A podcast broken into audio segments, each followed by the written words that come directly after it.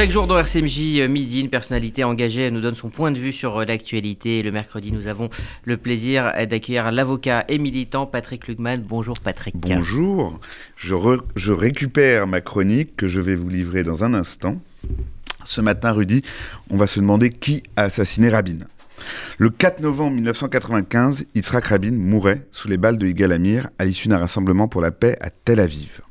La mort de Rabin, plus encore que sa vie, a bouleversé le Moyen-Orient et, je le crois, le monde juif.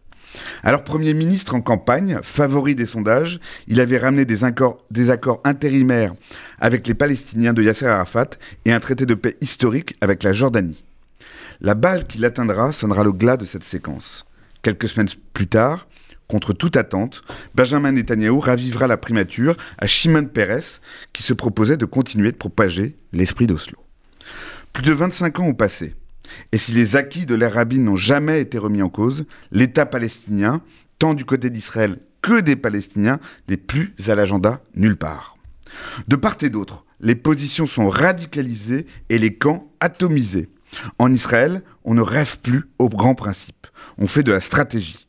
Côté palestinien, le Hamas est devenu tout puissant face à une organisation palestinienne fantoche et famélique. Plus personne ne prononce le mot de paix, sinon pour discréditer un adversaire. Les accords d'Abraham sont le reflet de cette évolution.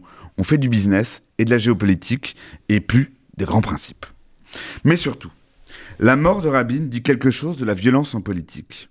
Une chanson connue de Bob Dylan s'interroge sur savoir qui a vraiment tué le boxeur Davy Moore, resté sur le tapis après un match. Est-ce son adversaire, le bookmaker, l'arbitre, le journaliste tous ensemble, la question reste posée.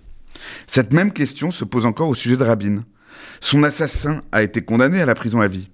Mais il a commis son geste au terme d'une intense campagne, insufflée à l'époque par la droite israélienne, reprise à son compte par le candidat Netanyahou, où tout était bon pour disqualifier Yitzhak Rabin, pour le déshumaniser, pour le délégitimer.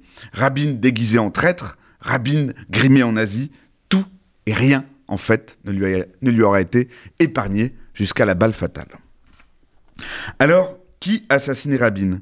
Ceux qui ont créé cette campagne? Ceux qui l'ont relayée Ceux qui en ont profité? Ou juste le tireur? On n'a jamais fait finalement le procès de cette haine fratricide, d'un juif israélien qui assassine le Premier ministre de l'État d'Israël. 25 ans plus tard, la haine s'est au contraire installée partout, favorisée par les réseaux sociaux. Et elle est, parfois, plus vive, féroce ravageuse dans notre monde juif francophone. Elle s'exprime avec force contre ceux qui tentent de s'élever précisément contre elle, la haine. Ce que j'ai lu récemment à l'encontre du grand rabbin de France, Raïm Corsia, après une prise de position remarquée sur Éric Zemmour, n'en est qu'un récent exemple. Je me suis engagé, Rudy, dans la vie publique par et à cause de la mort de Rabin. C'était à l'UEJF. Je constate avec amertume que la balle qui l'a tué n'a pas fini de faire des ravages parmi nous. Jamais son souvenir n'aura été si important.